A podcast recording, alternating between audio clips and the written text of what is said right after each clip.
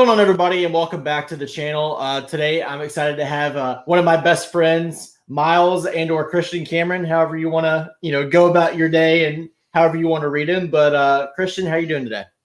Uh, we're both great. Uh, I really wish I could split my screen and wear two different T-shirts just to.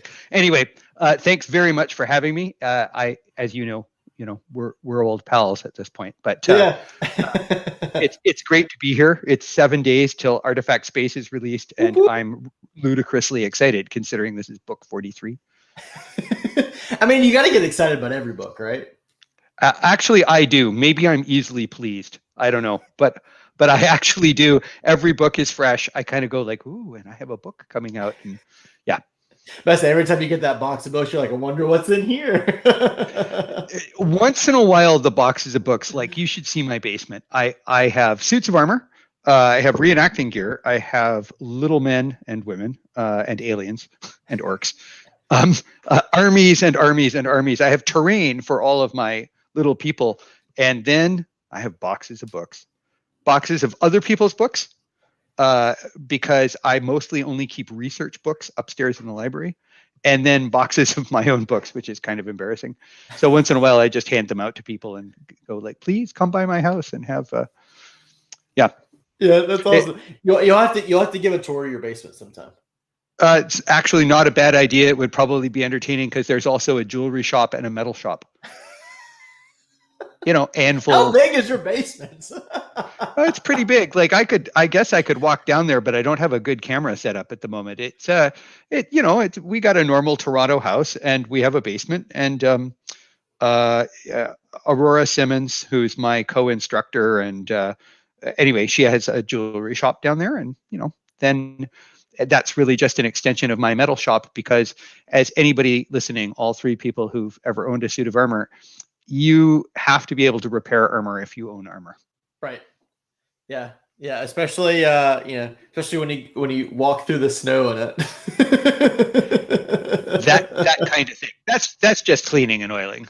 And that's I'd love to say something arrogant like that's what squires are for, but it's surprising how hard it is to get a good squire these days. yeah, exactly. So, uh, so what have you been up to since uh, since TBRCon? I mean, it's been almost six months, I guess, since we last chatted. What's what's been going on? Uh, done a bunch of writing. Um, in fact, you know, the the two big things in my house are, well, uh, my my partner, my wife, has a, a real job, and uh, that that takes up a whole bunch of time. Uh, but I have a daughter about to graduate from high school in COVID nineteen, and if that doesn't sound like a thing taking up time, let me let me just course correct for you. Uh, that's been a lot of time. Uh, I, it's real good. She's actually going to graduate. She did just fine, but that that was a you know very stressful on on people in high school. Probably all kids in school, but especially high school, doing things remotely, doing things online. Anyway, so there was that. Uh, I did re- write uh, most of a fantasy novel that um, we'll see like I wrote it kind of for fun. It's a long story, but I, I guess I'll really fast just say uh, it's called The Sword. It's actually a prequel to uh, Cold Iron, written about a, about maybe a thousand years before Aranthur is born, uh, and it sort of answers the question of how did this sword, which has a person embedded in it, come to be, and mm. also kind of the uh, the darker and slightly more comical side of uh, of being possessed by a sword um, uh, and and in rough outline, and it isn't meant to be a comedy, I, but I have enjoyed writing parts of it to be funny. A very bad man, a sort of annoyingly bad man, like a lazily bad man, uh, gets a magic sword that is relentlessly good, and causes him to look at the world. The sword just makes him see like slavery and oppression and things he's ignored all his life. If you think that there might be a political overtone to this. You're totally right. Um, uh, and uh, I, I've frankly been having a ball writing it. It, it may never sell to anyone, but um, who knows? Maybe I'll just put it up on my website. Uh, but I've been having a real good time with that. And uh, and then more recently, I started writing Deep Black, which is the sequel to Artifact Space, which I'm pretty sure is what we're here to talk about. So I'll just whip out a copy and go like, I think this is the most beautiful cover I have ever had. It's gorgeous, absolutely. Uh, that was my plug. Uh, yeah, and um, uh, so I started writing Deep Black, which I'm, you know, uh, I should not say you know quite so often. It's, artifact space got dumped into my brain. I've told you this story. I shan't run it past you again, but it. No, it, you it need to. it- Go, go ahead. Go ahead. well, uh, I was sitting in a movie theater watching Little Women with my wife, and uh, a whole lot of stuff apparently came together in my head, all in uh, about, I'd say, 15 seconds, and suddenly the whole novel went plop into my head. And I spent the next 46 days writing it down, but it was like I already knew everything. Um, that's actually not true in one respect. The part that wasn't done for me was the world building. Um, I had to actually do all the world building. I got the it's as if I got the plot and characters, but I had to figure out like why why are there huge ships in space and other other things like that. So that was that was fun. Deep Black is different. Uh, I won't pretend I don't know what's happening. I know the whole arc through the end of the series. Although I will also confess to you, and no one's going to hear this podcast, right? This is this is just you and me talking privately. That I'd love to write 25 books in this universe Good because night. now that I now that I'm in it, no, it's it's weird. I just I am so in love with this universe, and I keep thinking of side stories that have nothing to do with Marca Nbaro or any of the main characters, and and I'm like, I had this whole idea for a sort of bounter hunty hunter trying to go good on one of the worlds, and I'm like. I, no, I don't think this is Star Trek. I don't think they're going to want the the 31 spin-offs. Anyway, uh, however, I'm writing Deep Black, and uh, uh, it's different because I have to resolve the deliberate mystery of the first book. Uh, and I'm being helped. Uh, sorry, I brought a prop. I'm being helped because I love to do research, right? You know, uh, I write historical novels and I do a ton of research. And I, No, even when I write, even when I write fantasy novels, I like wear the armor and swing the swords and try and find a wyvern to kill. So I'll figure out how how all of that works. So um, yes, I'm trying to do research for science fiction, which I know everyone should be laughing at this point. Uh, yes, I look into the future with my crystal ball. No, but um, uh, Caleb Scharf, uh, actually a pretty famous guy, uh, astrobiologist, astrophysicist, and um, this is a book called The Ascent of Information. And I just want to say that it has been incredibly helpful in helping me sort of both create and solve the mysteries. And just came out this week, by the way. Um, and he writes for all the big scientific magazines. And you know, you want to have a good look at the future. Read the people who are actually doing the science. Um, uh, earlier this week, I had the the real fun of doing a, uh interview with Popular Science, and all they wanted to know was like, how do you use real science? Um, That's and awesome. and that was super fun. And I basically said like, okay, so I wasn't that great at science in uh, in university. I took physics for poets, but I do know how to read other smart people's views on on physics. Um, uh, that seemed to satisfy them. I, I I just followed the smart people's advice, and uh, and that Yeah. seems to work out for me. Exactly. Well, you know, one of my favorite quotes of all time is uh, uh, supposedly FDR said, "I'm not a first-rate mind. I'm a third-rate mind who knows how to choose first-rate minds and then listen to them." And I'm like, yeah, there's a that that that may define good leadership at some point. You know. Yeah, yeah. There's there's there's a lot of uh, there's a lot of truth behind that. so so how many how many books do you have planned so far in this in this series? Is it just two, or do you actually want to do twenty five? for for artifact space Yeah. uh uh three Okay. And does it and Um, does it have a series title? I, I don't know if I've seen that. yeah arcana imperii the secrets Ooh. of empire oh, I like that. yeah Fancy.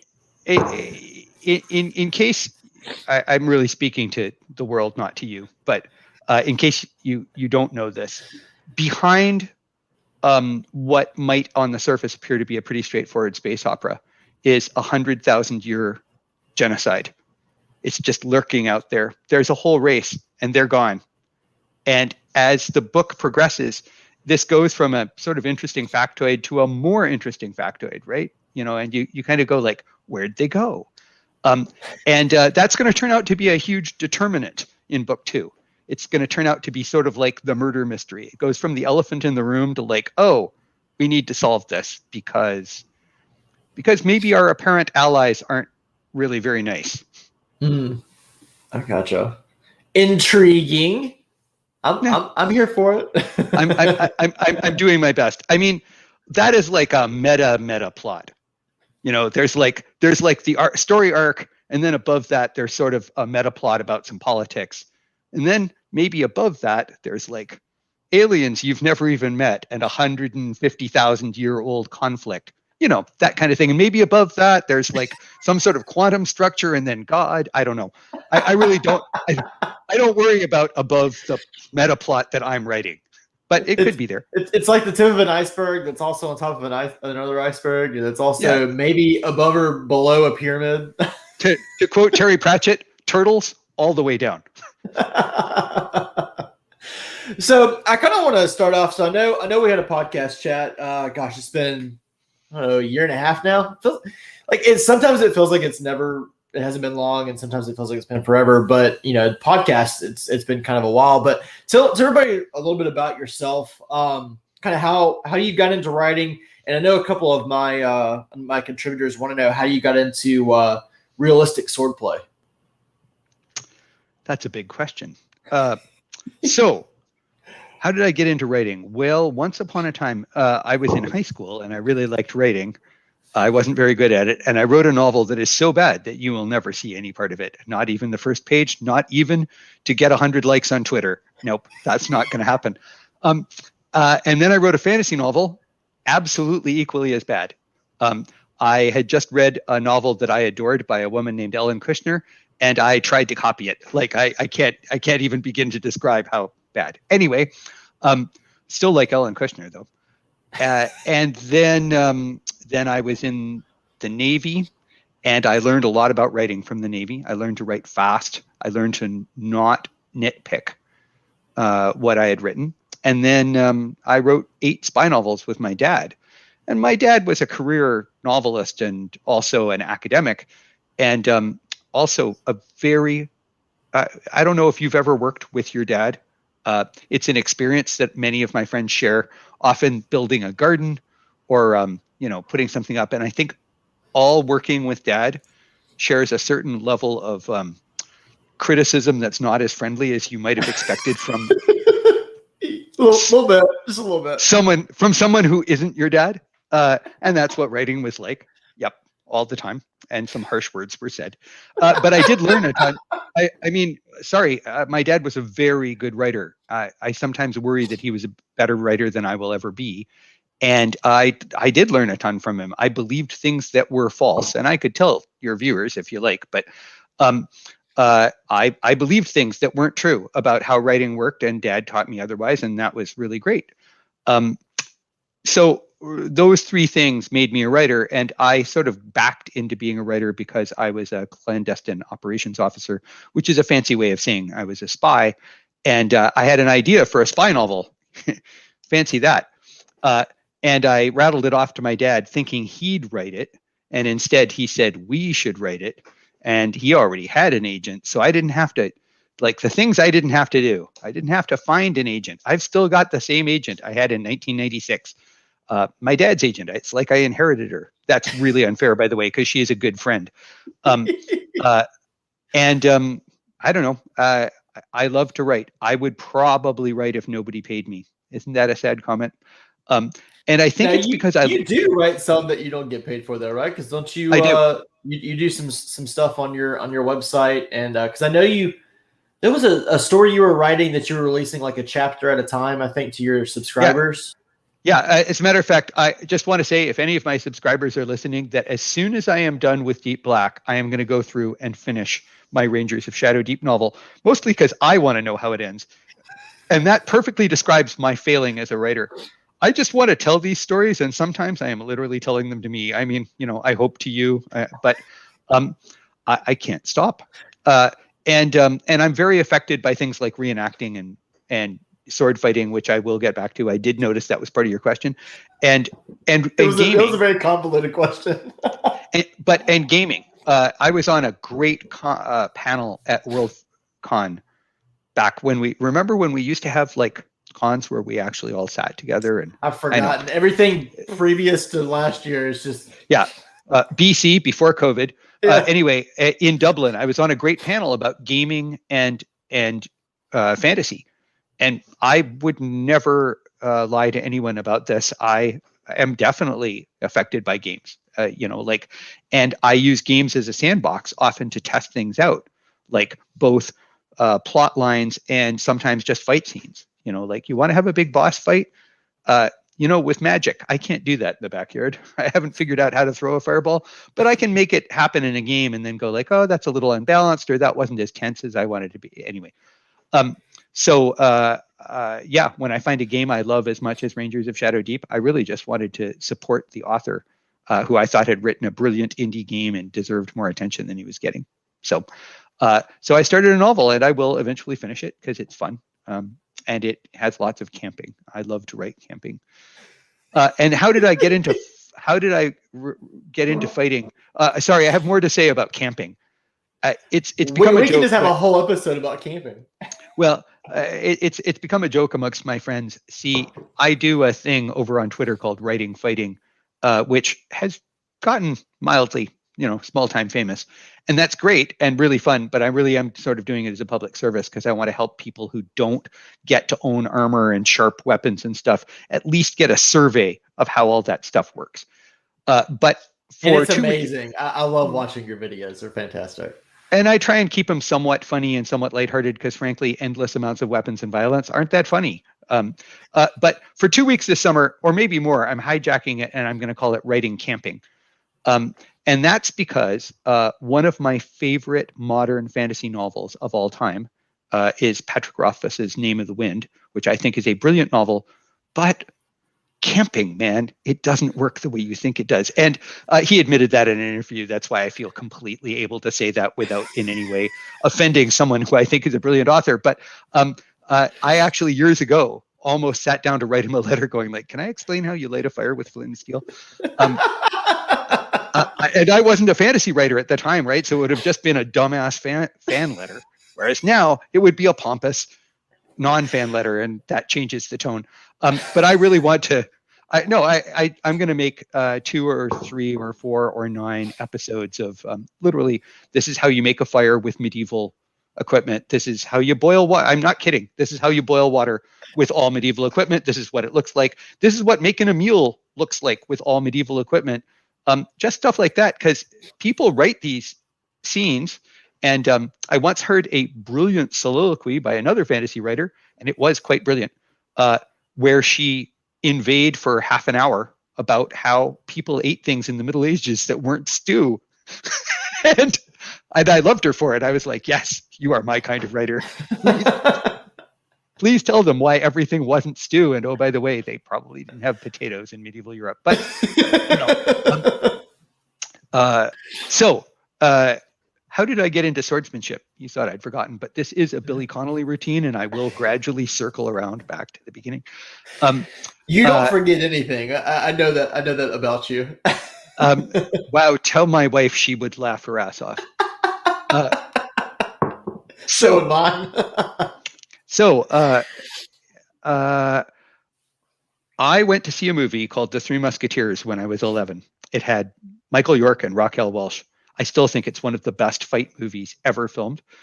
Um, and when I was done, I said to my dad, like, I'd like to learn to fence.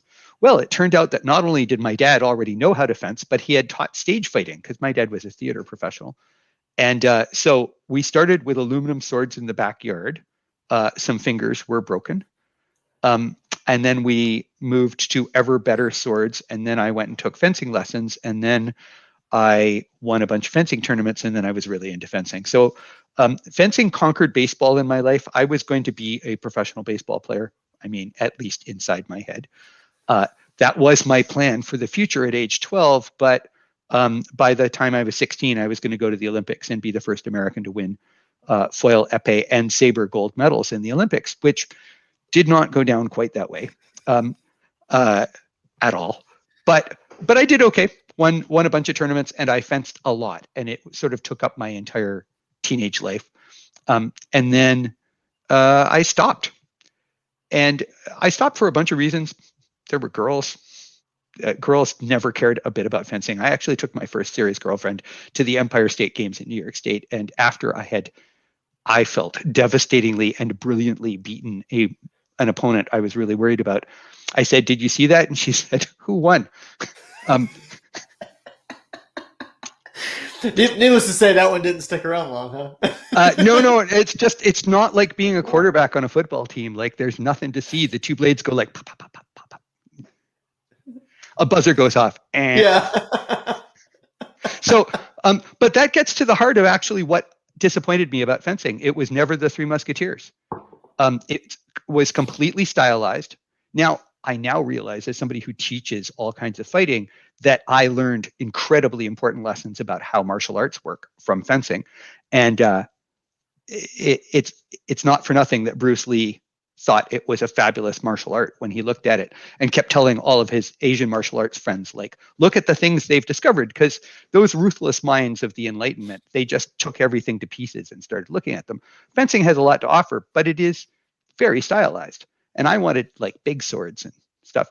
So I fought in the SCA for a while uh, in armor, and that was interesting. And I started to fight in armor, but I was like, no, this is not how people fought in the Middle Ages. And pardon me if you're in the SCA, uh, it just it, it, it, didn't look right, and the swords are wood, and um, and anyway, I did a whole bunch of other fencing and reenacting, and then about 20 years ago, I ran into a bunch of people who were living my dream.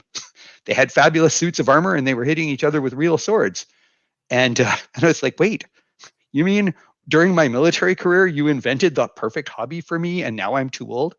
Uh, so I, I really got into the whole fighting and armor thing probably 20 years after my body would have been really happy for it. And there's nothing like being a 59 year old tottering around in a suit of armor uh, in a sport that is really intended for very muscular 24 year olds. Fabulous. Fabulous. Uh, well, you you wear it great. It look it looks phenomenal on you. So if it makes you feel, you know better. what, I enjoy it enormously. Um, uh, anybody who's an athlete knows you slow down enormously starting in age 50. And so, what used to be my huge advantage, because I have really Olympic level speed at least, um, is dwindling each year, and that's very sad and muscle mass is dwindling each year. And I have a fabulous armor in the Czech Republic who I want to give a shout out to. His name is Jiri Klepac. He's a genius, and he keeps making me armor that just gets lighter and lighter and lighter. Um, without cheating, sw- without, swell fellow.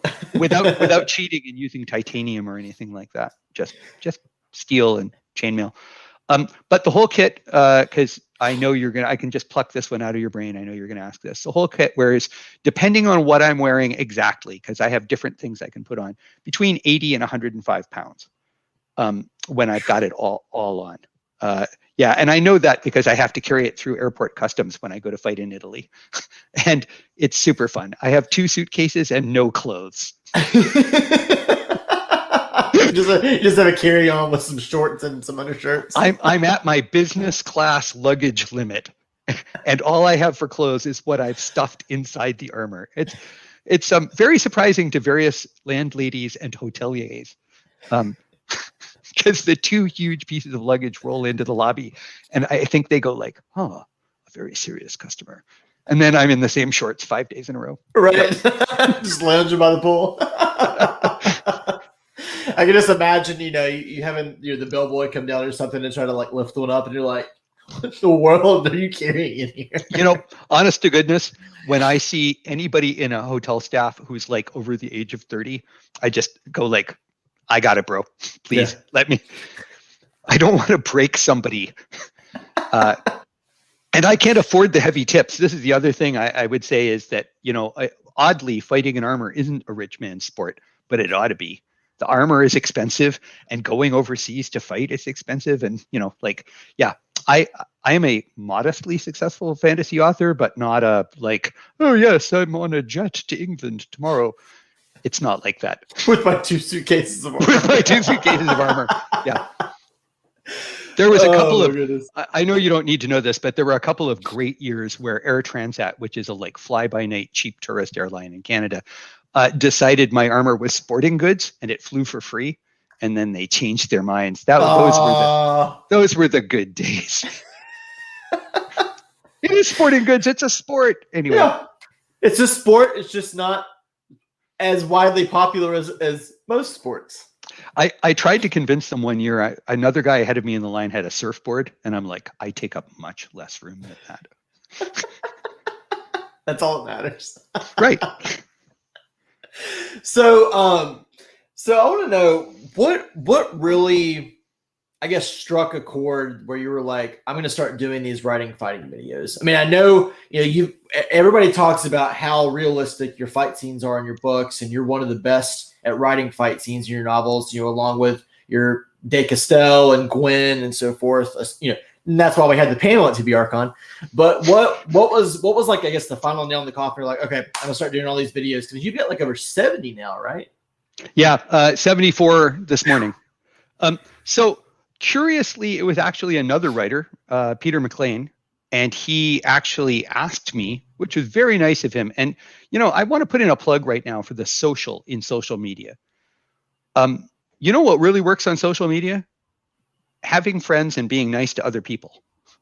Um, and it's funny because I keep running into people who are like, "Oh, all people ever do on Twitter is, you know, yell at each other," and I'm like, "That is not my experience, at least with authors. Right. I find that that authors tend to feed each other and i i owe this one to to peter he fed me he sent a video of a really cool mm, complex and not immediately comprehensible iaido move uh, iaido is a japanese martial art about drawing and using a katana um, and it's a solo art so you demonstrate and are tested and i'm pretty sure this was a test uh, at a very high, high level on particular set plays that are like scenarios uh, like um, you're walking down the street and somebody attacks you from behind a screen on the left side. So you have to step away, draw maybe while straight arming him, and then cut. Like you, you get what I'm saying. And I, I did some Iaido and I loved it. And in fact, Iaido I find very informative for looking at European set piece moves. Probably too complicated. Anyway, um, uh, so Peter sent me this and in effect said, "Hey, Fokion one, what's going on or something like that. I can't remember exactly, but like, what's this about? So uh, I had to stare at it for a while, and then I wrote him an answer. And then later that afternoon, I thought like, okay, I think my answer was incomprehensible. I'll make him a video. So I went in the backyard, and there was snow and and ice, and I didn't have a handy Japanese sword, so I used a European sword. And uh, and I was really just talking about like why the draw from the scabbard is so important and almost never covered in fantasy novels, mm-hmm. right? People always just magically have their swords in their hands. And that is odd, at least for American writers, because to me, we all know that the draw is super important in a Western six gun fight. Mm-hmm. So how come we don't think a draw is really important in a sword fight? And I guess people imagine that when you're 300 meters away, you just draw your sword, but like not in a tavern fight, right? So, right. so I did a video, and I had never ever in my life had 150 likes on a video. It's not my life. I mean, I'm I'm old. I'm old, and Twitter is not my was not my métier, right? So I just kind of went, oh well, that's super fun. And then a whole bunch of people asked questions. You actually might have been one of the people Probably. who asked questions. Uh, and so I thought, okay, I'll make five of these and I'll answer the questions. So I just started answering you guys' questions with videos, and here we are. Like, uh, uh, and and now I'm going to do black powder guns because because Sebastian teased me. No, that's not really re- why, but it might be. No, it's probably part of it. part of it. Um, uh, but um, yeah, I'm going to do flintlocks when I'm done with armor. Oh, so uh, cool because um, I own a ton of them. I own the only real legitimate flintlock breech loader, amongst other things. So that'll be fun. Um, and I'll be able to talk about things that do and don't happen with flintlocks. And I don't know. Anyway. Well, because I know, I know we talked to, we've probably talked on this a, a couple of times. You know, we, we always talk about the back scabbard and how it's like one of the worst things that you can imagine. But like so many fantasy stories have them. But it's like, how how can you realistically pull it out, you know. And, and then, you know, I think we had a, a mention about The Witcher, and they had made it to where I guess it was at least a little bit more, you know, there's a little more ease in getting it out. But you know, if you're shoved up against the wall, you're pretty much screwed no matter what. So you better have it out before you get to that point. And I think that kind of led to you showing about, you know, how you can pull a sword out of a scabbard, but you actually have to like at least kind of jut it out a little bit because it catches. Isn't that yeah. right? Yep. Yep. Yeah. And you you turn it a little with your hand and push it back on your hip. Uh, one of the opening fight scenes in my it's not meant to be comic it's not a comic novel but i am getting my points across uh, a, a much bigger and possibly better fighter who's wearing his sword in a back scabbard is shoved against a wall and ruthlessly killed by the protagonist it's just it's it's it's like a what do you what do you call it? It's like an homage. It's a reverse homage. Yeah.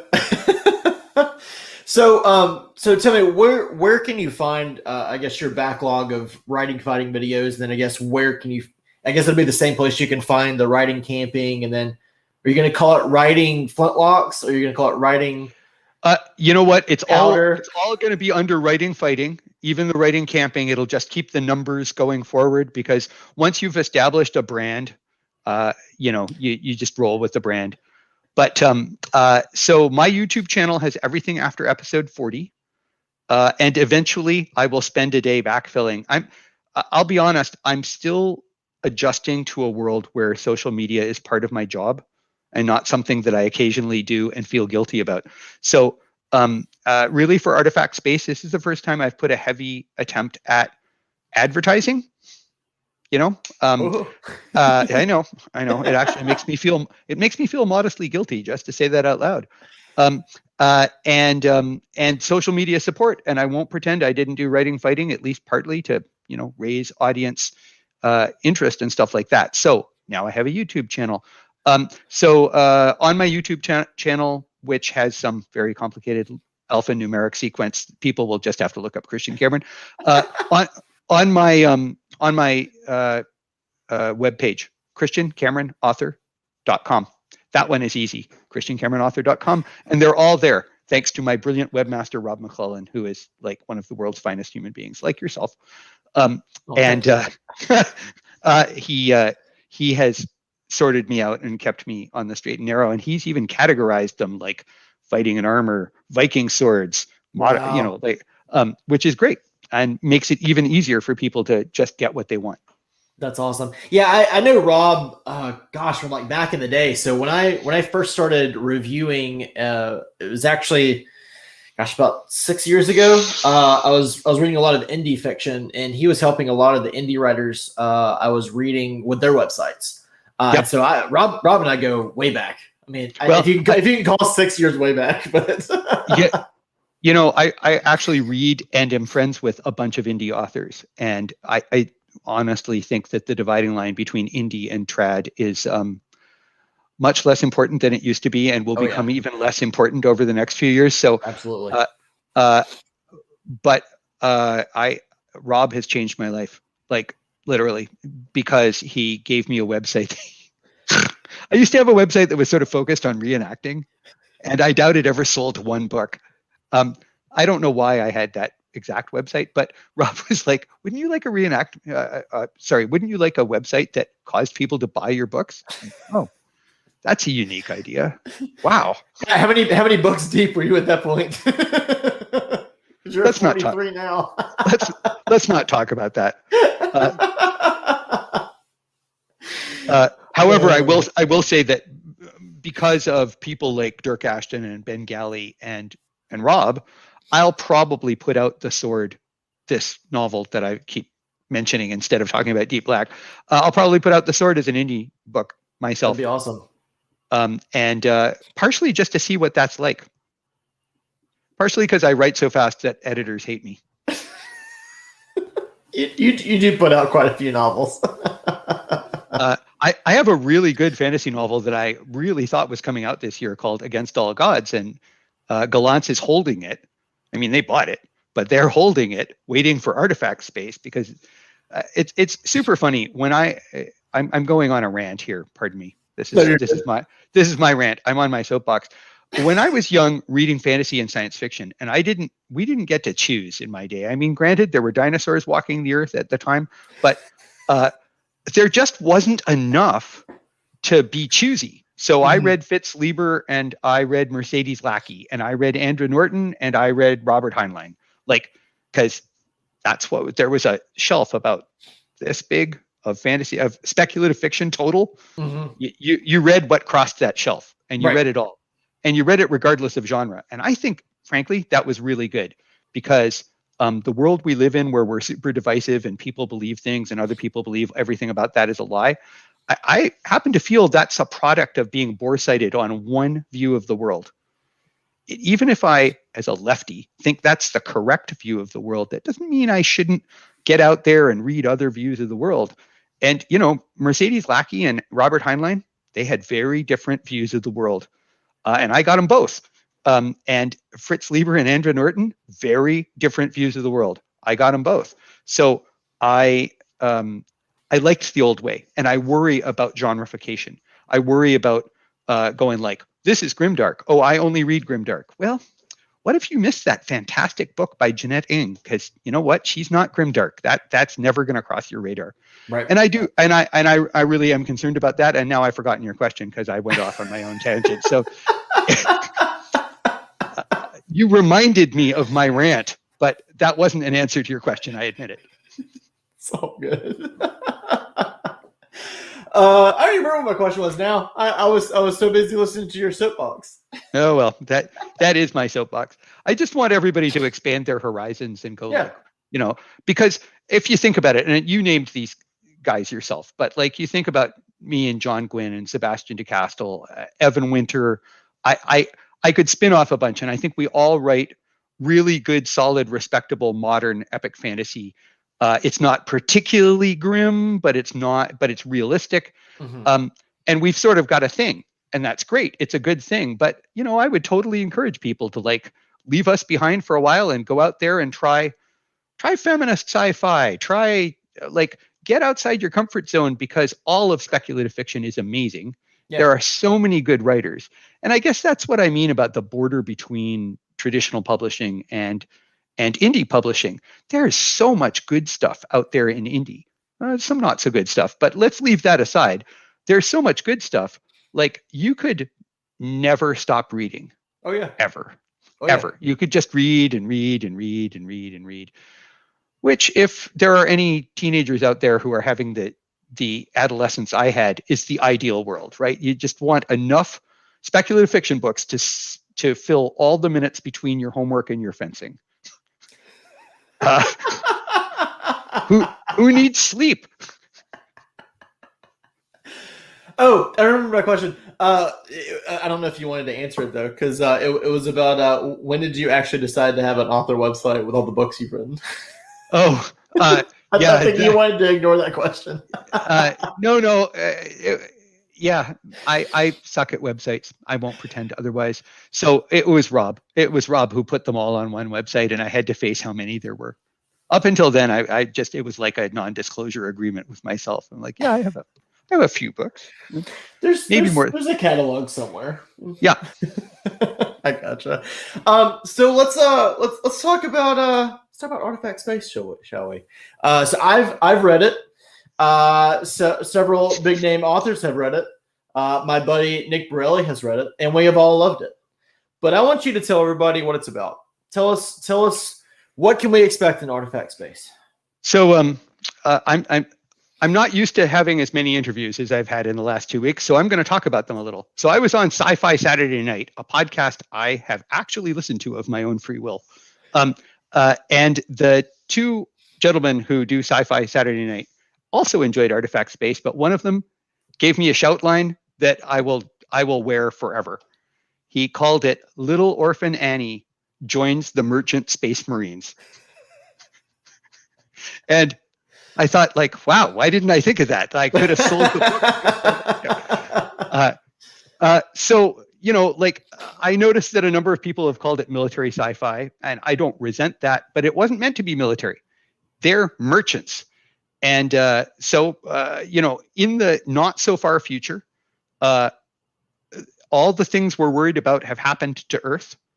Um, you know, the seas are mostly dead, although there's a character from Iceland who's seen a whale, and that's totally on purpose because I have a whale theme that it, it's really an imagery theme, and I like that sort of thing in writing. But you, you may notice that pods of whales kind of run through conversation all the way through the book.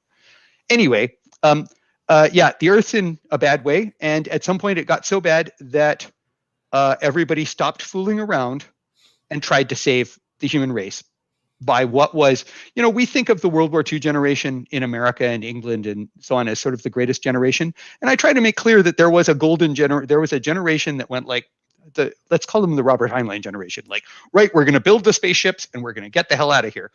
Um, and also we're going to make rules, and we're going to make rules that that are still there 600 years in the future about how you treat other human beings and so on. And that's a that's a big deal. So the characters talk about the age of scarcity which is a nice marxist term um, uh, uh, because they don't have scarcity. They they pretty much have what they want. Um, they have medical care. They have you know they're not they're not scraping for oxygen while living on an orbital station. But you can see signs in their society that things haven't always been that great. Um, like th- there's a whole gender called androgens and the androgens they're not sexless at all. In fact one of them is a major character and obviously they have a sex life. Um, but they also have clearly been created to lower birth rate on on orbitals and in mining colonies and that wasn't very nice was it? So so so everything hasn't been great i guess is the point.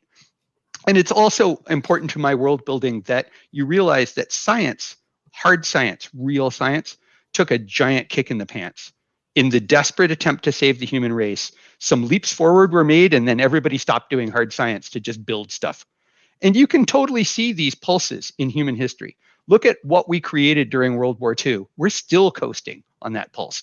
Or the moonshot. A lot of, you know, a lot of computer science came out of a single pulse of invention. So I'm playing on that a little because I didn't actually want their technology to be vastly beyond ours. Um, uh, it's actually important to one of the plots that, uh, to some extent, they're sort of recreating. Uh, I don't want to say science, but investigative science, like just the the kind of science that modern economists think is useless. You know, where really smart people look at a petri dish and go, like, "What could we grow in this?" Just for fun okay, that's not what the book's about. What the book's about is is a uh, uh, a young woman who's an orphan, uh, who all her life has wanted to be a member of the service, the the merchant service, and it's going to be taken away from her for reasons that you're going to take all three books to understand why she has been so targeted. But she's in an orphanage, and it's a state orphanage, and it sounds like a terrible place probably is. Uh, I read a little about state-run orphanages before I wrote the book, um, and she she figures out a way to get out and to get herself into the service. And I deliberately, I, I'm going to give a bit of a spoiler here, so like turn off your your computer if you don't want to hear this. But I deliberately set the first six pages to make it look like maybe she's a terrorist who's going to blow up the spaceship. Right? Doesn't it have a sort of weird like who is this woman and what right. the heck is she doing? Right. Yeah. Um, and then once she's aboard, you realize all she's ever wanted in her life is to get aboard this spaceship, and you know she'll basically do anything. Um, uh, another interviewer actually said it was all very Heinlein-esque. Interesting. I was a huge Heinlein fan as a as a young person. Um, I totally admit that some of Heinlein is now problematic, and I won't even go there. But I may be homaging to Heinlein. I don't know. What I wanted it to be was Star Trek. I wanted it to be hopeful. It's not the eternal war of black versus white like Star Wars. It's um it's trade and complex politics in space while a solid, maybe even brilliant, but definitely solid young woman tries to overcome all the crap that has been dealt to her to have a career. I mean, and that that may not sound that great, uh, but she has to deal with some very serious crap. And I, I just I loved writing her character. And uh, by the way, that's not me. I could never overcome all that stuff. That was again from from people I know and people I know who've overcome adversity and stuff like that. And it was really fun to write because I wanted to be hopeful. And when I say it was Star Trek instead of Star Wars, I know that dichotomy is popular in the SFF world. Uh, and it's popular for a reason. Like Star Trek is about a hopeful future where we're all trying to be better, where there was progress, and it's not just in technology. Where you know Uhura is on the bridge in 1967, like and and like wow, maybe there's going to be black people in space. Amazing, um, and uh, definitely in that vein. Maybe we have gotten better you know, uh, even though we killed off planet Earth, maybe we learned a valuable lesson from that. Um, so it's about Marka and Barrow trying to make it, and then uh, there's a giant political plot. Uh, I can't say otherwise. I write giant political plots, fantasy, sci-fi, historical no- novels. I like a giant political plot because I believe in nuance and a million shades of gray. Because um, you know, there's definitely good and evil in artifact space, but there's also just people trying to get theirs and people trying to get by and people making crap up as they go along. You you've never done that ever. No, no. Uh, uh, and then it's also a romance. Um, and I got some really nice comments from a friend of mine named Janny Wurts, who's a way more famous fantasy author than I will probably ever be, uh, eh, that I had really hit the romance thing. So I'm, I'm not ashamed to say I was aiming to make it be a like reverse uh, Jane Austen, like with uh, with some uh, gender role reversal. I like a good game as an author. Um, uh, and that was fun. And it's not for nothing that the protagonist male is called Dorcas because you know that's a good Charles Dickens name. Um, and there's even puns. Uh, anyway, we'll leave that alone. Um, uh, and it's a it's a murder mystery. And So- the the murder mystery is someone killed an alien race hundred thousand years ago, and like, does it even matter? so so you you thought this whole book up while watching Little Women? Yeah, uh, I, I fear I've told this story too many times, but I will happily tell it again. Um, I believe that the thought that sparked the cascade. I don't know if you've ever read Cascade Theory, but it's like about how the brain works in in neuroscience. And uh, the thought that sparked the cascade. So I'm watching the movie, and Amy, uh, I wish I could remember the actress's name, brilliant young actress, uh, is is basically saying to her lifelong friend, he says like oh you're a great artist and she says you know i'm not and you know what that means that means that now i get to have some rich guy's babies that's my life and right. It's 1868 and this is the world of an upper middle class woman. And i believe my cascade thought was what if amy was in space? I'm, I'm, I'm, I'm not kidding. I'm like like i I, I think my wife muttered something like that hasn't changed as much as it should have or something like that. And i'm like yeah. How far in the future do we have to go? I think it just like literally and then kind of like the way um, once the star trek movies came out that the the ship just doesn't bang into warp speed. It kind of like Yeah. yeah that that was how it felt. The jump to warp speed. And then all of a sudden i could see the whole thing. I could see the character. I could see the orphanage. I could see anyway the whole thing. The only thing that didn't jump into my head was the first six seven pages uh, which again i'm i'm spoilering but which is her escape from the orphanage uh, those were suggested by Gillian Redfern, and she was totally right. Uh, Gillian Redfern, if you don't know, is my editor at Gollancz. Um, she basically said, I, I started with her coming to the ship, and Gillian said, like, I want to know how she got there. I want to get the feeling of her flight from the orphanage. And she was right. That's why she's a great editor, because she was right. And here's my advice to young writers believe your editor. They are paid a lot of money to know more than you about how good your book will be. I'm 58 and I still believe my editor. There, that's my. is that your is that your mini soapbox? Yep. I'm glad I Uh, keep you amused. all all the time. You don't even have to talk to me. I'll just follow you on Twitter and be like, okay, he's got he's got me for today. Especially with the writing fighting videos. I, I don't I remember which episode it was the other day, but you, you had a gif of you just like I can still do everything. No, that wasn't me. That was from from uh, Dylan at um, at Fantasy Pot. Uh, ah, Is it it's the it- aging brain. Dylan and you're talking about. Charles.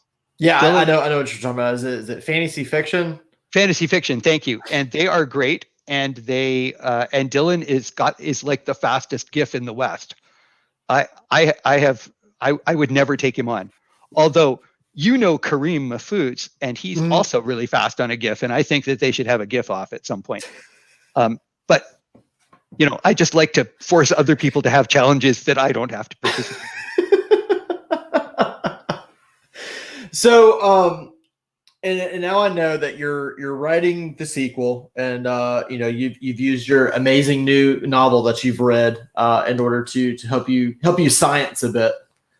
Yeah, well, let, let me just say uh, I've left yeah. out a huge thing because I'm oh. I'm, tr- I'm trying to be witty and funny and I, and that is uh, I was actually a backseat carrier aviator in the U.S. Navy. So um, uh, years ago, I was at Gollancz Fest uh, and I spotted one of my great heroes in SFF, which is Alastair Reynolds. I worship the ground Alastair Reynolds walks on, and um, I am I'm not afraid of many things, and I certainly wasn't afraid of going and plunking down in the empty seat next to Alastair Reynolds and going all fanboy, all fanboy all the time. I just gushed and I name dropped and I did whatever I could to catch his attention. And suddenly, in the middle of my gush, he said, "You were on aircraft carriers." And I said yes, and he said, "Oh, I've always thought that aircraft carriers were like you know the closest we've come to big spaceships." And uh, sometime in that conversation, he said something like, I don't swear, he said these exact words You should write a book, you know, with aircraft carrier like spaceships. And Jill Redfern leaned over from the seat behind me and said, I'd buy that. Now, if you're a professional uh, speculative fiction writer, as I am, this is my only job. The words, I'll buy that from your editor, are super important words that never ever leave your head. so um, Alastair Reynolds played a major role, and that's why I was so flattered that he gave a cover quote because, like, I really love his fiction. I think he's a genius. Um, and so, um, uh, like, yeah, Alastair Reynolds and the and the Navy. And one of the things I won't say it drives me crazy, but you know, when you talked about writing fighting and stuff, I love authenticity. I, I sort of want authenticity to be my brand name when I write. So I try and get everything right. And it's not just the fighting, it's cooking and dancing. I'm big on dancing in books. I try and put dancing in every book and singing and I don't know, all those things. So when you try and do authenticity in science fic- fiction, one of the things I tried to do right was the organized way in which air traffic works in the modern world. If you've ever flown, I don't know if you have, in the front seat in the cockpit, you know that there's a, a whole bureaucratic world to handle your point A to point B air travel and you have to talk to the tower and then you have to talk to your local atc your local air traffic controller and your uh, you know and then there's bigger atcs and there's controllers out over the central atlantic and there's radar stations that spot you and they talk to you and y- you get what i'm saying yeah. and i have to assume that it would work that way in space and the last time I read a novel that really caught a flavor of that was actually C.J. Cherryh's Merchanters Luck and Downbelow Station. She seems to understand perfectly because she's got like beacons that talk to ships, ships talk to beacons, and she mad masterfully uh, also covered out the time dilation and the red and blue shift of information. Like if you come hurtling into a system, you're packing all the information you're coming into right? And it comes faster and faster until you start slowing down because you're entering the data field from outside at speed. And she did that, and it's very good for building tension. It's really good for like telling the reader, here it comes, this is going to be the fight scene. Here it comes, this is this is the mystery because none of the beacons are showing. Mm-hmm. And I won't I won't ignore the fact that I kind of stole some of that from CJ Cherryh. Um, uh, but also my experience especially in the mediterranean flying out at night over the mediterranean or the persian gulf talking to people you know talking to air traffic controls talking to iranian air traffic control um, really fed how that should sound how it should sound in the cockpit how it should sound you know dealing with your ship. How do you land on a ship like space shuttles just land on the on the enterprise. Nobody ever has to do anything. That's not my experience of landing on an aircraft carrier. So i tried to get all that across too. Probably too much information but um, and i think that's why people called it a couple of people have called it a military science fiction novel. But to me a military science fiction novel is about a war and there's mm-hmm. no war in this. Mm-hmm. this is this is merchant ships who occasionally have problems that are settled with violence but mostly they're trying to get a cargo out and a cargo back yeah, yeah, and, and I'm and I'm one of those that called it a mil- military science fiction. It just had that feel. I, I don't I don't see military sci-fi as always having to be a war. Um, though there are battles, you know, um, in, in a majority of them. Um, but yeah, just it had that feel, and I think the fact that I knew you had experience with the Navy, uh, you know, being in it for so long, and I could really feel you know that experience packed into the novel. Um, you know, especially because you use you know some of the lingo and and even kind of poked fun at it, uh, which I think I believe I put in my uh, in my review of the Yes. book. Yeah, that was actually great. And look, I don't mind it being called military science fiction. It's just that um, the more I write, the more I worry about the addiction all of speculative fiction has to violence. Yeah, And uh, when I set out to write this, I was like, this is going to be cool because it's about merchants. And there is definitely violence, but there's also trade and and discovering new worlds and all that stuff that is so great in Star Trek. I keep mentioning Star Trek. Maybe that's a mistake. I don't know. It's not an homage to Star Trek, but there are definitely things that Star Trek did that I love, like going to a new planet every week. yeah. And de Castell, I'm pretty sure even even said it was very Star He, Trekky he, his he, he did. Bless him. Bless him. y'all, y'all are y'all are just such best friends. I just I just know it. I know y'all like poking fun at each other too, because uh, especially on, on the outset of TV Archon. he is he is a great writer. He writes a great fight scene. He teases me remorselessly, and apparently I like that. You just keep asking for it. Exactly. All right, so uh, so tell me, um, can, can you tell tell us a little bit about about your next novel? Um, and you can talk about the sequel to Artifact. You can talk about the sword a little bit more if you want to, or you can talk about maybe even the next thing you're writing. But if you want to talk about all three, you're more than welcome to do that as well. So briefly, the next book you see from me uh, in speculative fiction will be Against All Gods. That's already written. That was written last year. Um, Bronze Age fantasy, uh, definitely epic. Like big screen, uh, largest monster I've ever created, bigger than an island. Good, good times. Um, wow. uh, but also kind of social commentary. Um, uh, got a race, a race, uh, a group, uh, a, a culture of that's what I want culture of heroic pacifists um, who have to be conflicted about what's going on around them. But there's all kinds of cultural reasons why they manage to survive in a super uh, bad world. And um, uh, the the world of artifact space was in part created by my realization that much as I love the Iliad, uh, the world of the Iliad was hell for peasants and women, like literally hell, just hell. It's really only good for the like nine warriors on the beach with Achilles. Other everyone else, this is the worst world ever. Um, and uh, I'd also become interested in what people call surveillance capitalism, um, and uh, yeah, and I really don't want to go too much de- deeper than that. It is super adventure uh, it has giant fight scenes, and yet it manages to, I hope, capture a little bit of social commentary. And I'll also say, just to pique some people's interest, it's in the same hermetical universe as Cold Iron and the Red Knight. And yes, I do intend to bring them all together in the end because the gates because the gates connect them all, right? And in fact, by the time the Against All Gods trilogy is done, people who rem- have been following this since the Red Knight will see that we're actually moving forward, and something may happen that will maybe in- involve all of them. Um, I'm a big CJ Cherryh fan. Can you tell? Because she, I admit, she kind of did this with the Gates of Ivrel, but I'm using way more books to do it. Um, so, uh, Against All Gods is the next thing you'll see. Uh, and right now, I'm writing Deep Black, which is very complicated because I need to bring home the 100,000 year old murder mystery. But in short, and I think without spoilering artifact space, there are mysteries at the heart of artifact space. Uh, uh, one of them is like, what is xenoglass and why is it so great? And why can't human beings replicate it? And that's like at the very heart of of artifact space, and it's in the first 50 pages, so I don't think I'm ruining the book for anyone. Um, you could just let that go, but that would be a different writer. I'm not letting it go. So as the uh, as the protagonists discover what's gone on over the last 150, really after over the last million years, and who the races they're dealing with are and what the stakes are, they're going to gradually discover that they're basically bit players in an old, old, old problem. And um, maybe humanity isn't uh, tough enough to deal with what's about to come down on them.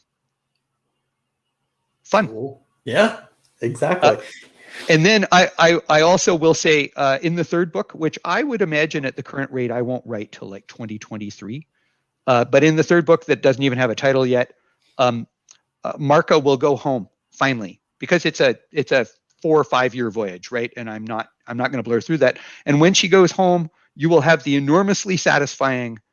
Uh, Marca gets to deal with the asshole who put her in this position from the first place, uh, and I think that's enormously satisfying to the reader. Oh yeah, like absolutely. Whether whether humanity is doomed or not, Marca is going to get her asshole in the end.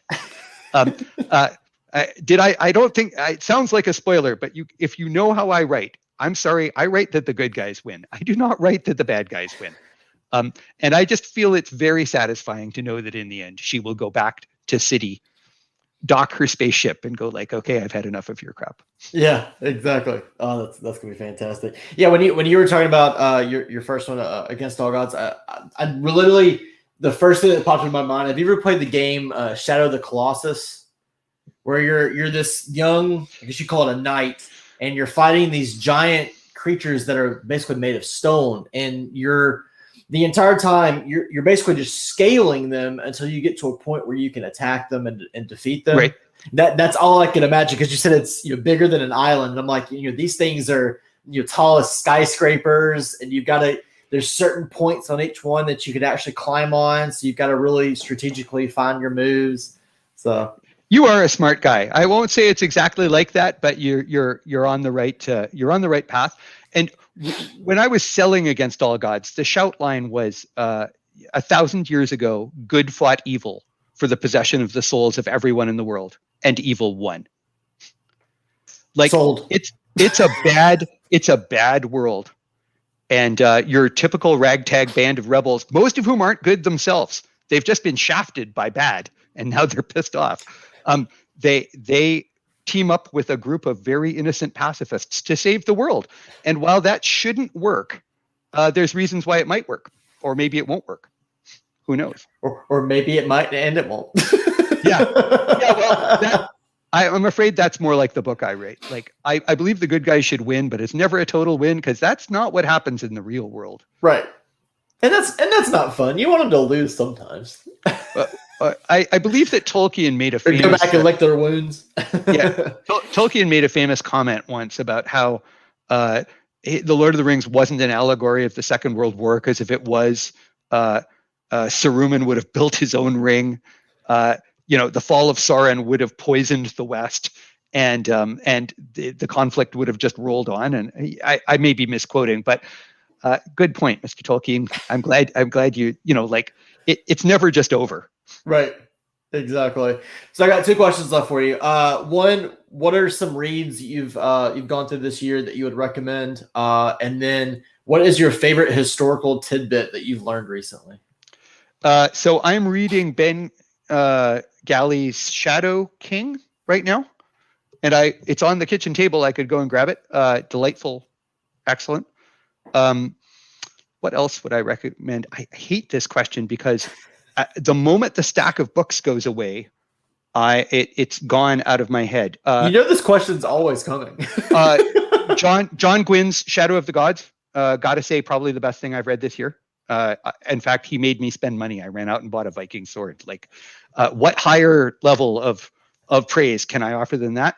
Um, for people who read historical fiction, uh, Matt Harffy um, and the title has just gone out of my head. So just look up Matt Harffy on the internet. He has a bunch of really good historical fiction.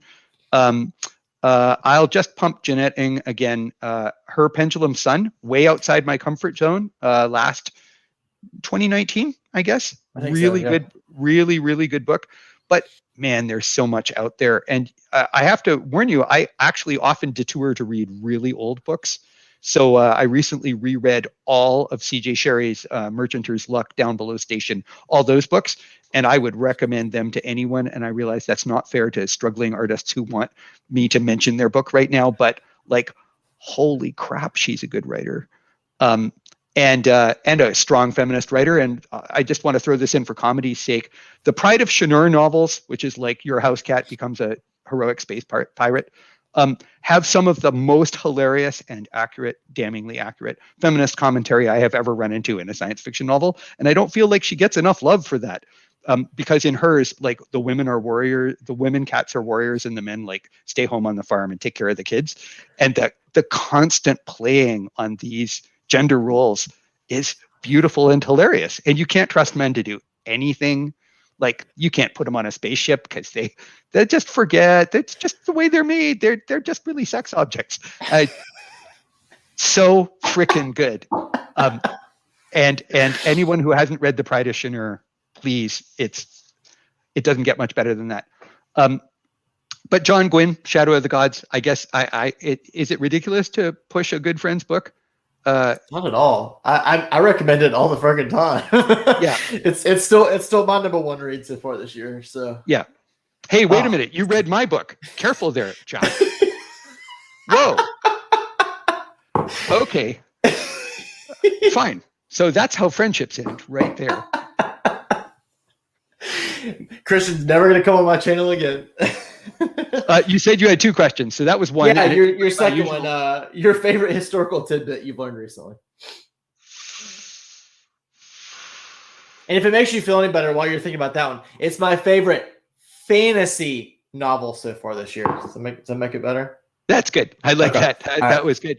My favorite historical tidbit. It's not a tidbit, it's more like a, a bigger factoid than that uh, I've been reading a lot about Carolingian Europe and Anglo-Saxon Europe and Viking Europe, and it's all John Gwynne's fault and partially Matthew Har- Harffy's fault. Um, uh, I got really interested in the period, and I hate having a hole in my knowledge, so I just went like, "Hey, I don't really know that much about this period." So, uh, you know, we call these the Dark Ages. We're in the like seventh, eighth, ninth century. Mm-hmm. I was just blown away how by 750 AD, 750 how much control the Carolingian kings had and how much writing they had, how much like law.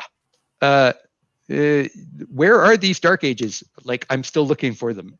It, it's quite clear to me now that in fact, in many ways, the Roman Empire never went down because the Carolingians just picked it up and ran with it.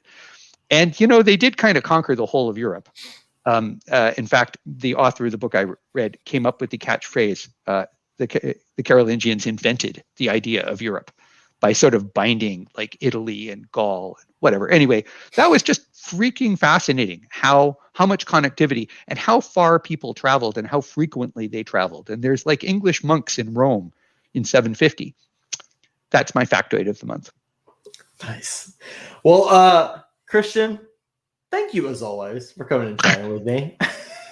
Thanks for having me, man. I you know it's never hard to talk to you, even if you even if you don't think my book is the best thing you've read this year. You know, uh, no, no. I you know what I say to people. I'm I'm completely teasing you, but no, you know, know you, I I always I feel, I feel like de Castell now. when no, no, that's you feel like me because I never tease him. He just teases me. Um, but uh, I will say that no, it's gone out of my head. Doesn't matter. It's it's it's it's gone. Uh, it's always fun to be teased by friends. That there I'll just go. leave it there. There you go. So uh, show us that beautiful cover again. So Artifact Space well comes out on the 24th. Book one, and what's the series called again? Arcana Imperii. It's oh. Latin. Oh. Um, uh, by the way, I just have to say this about the cover. See the ship? So, like, you've got to know this because you know everybody in fantasy and science fiction. That's actually how the ships are. I, I'm stunned. Like, uh, the cover artist drew the ship in my book. hey, but I have a question for you. I know you want to get to the end of this, but I have a question for What's you. Up? What did you like? And and maybe what didn't you like?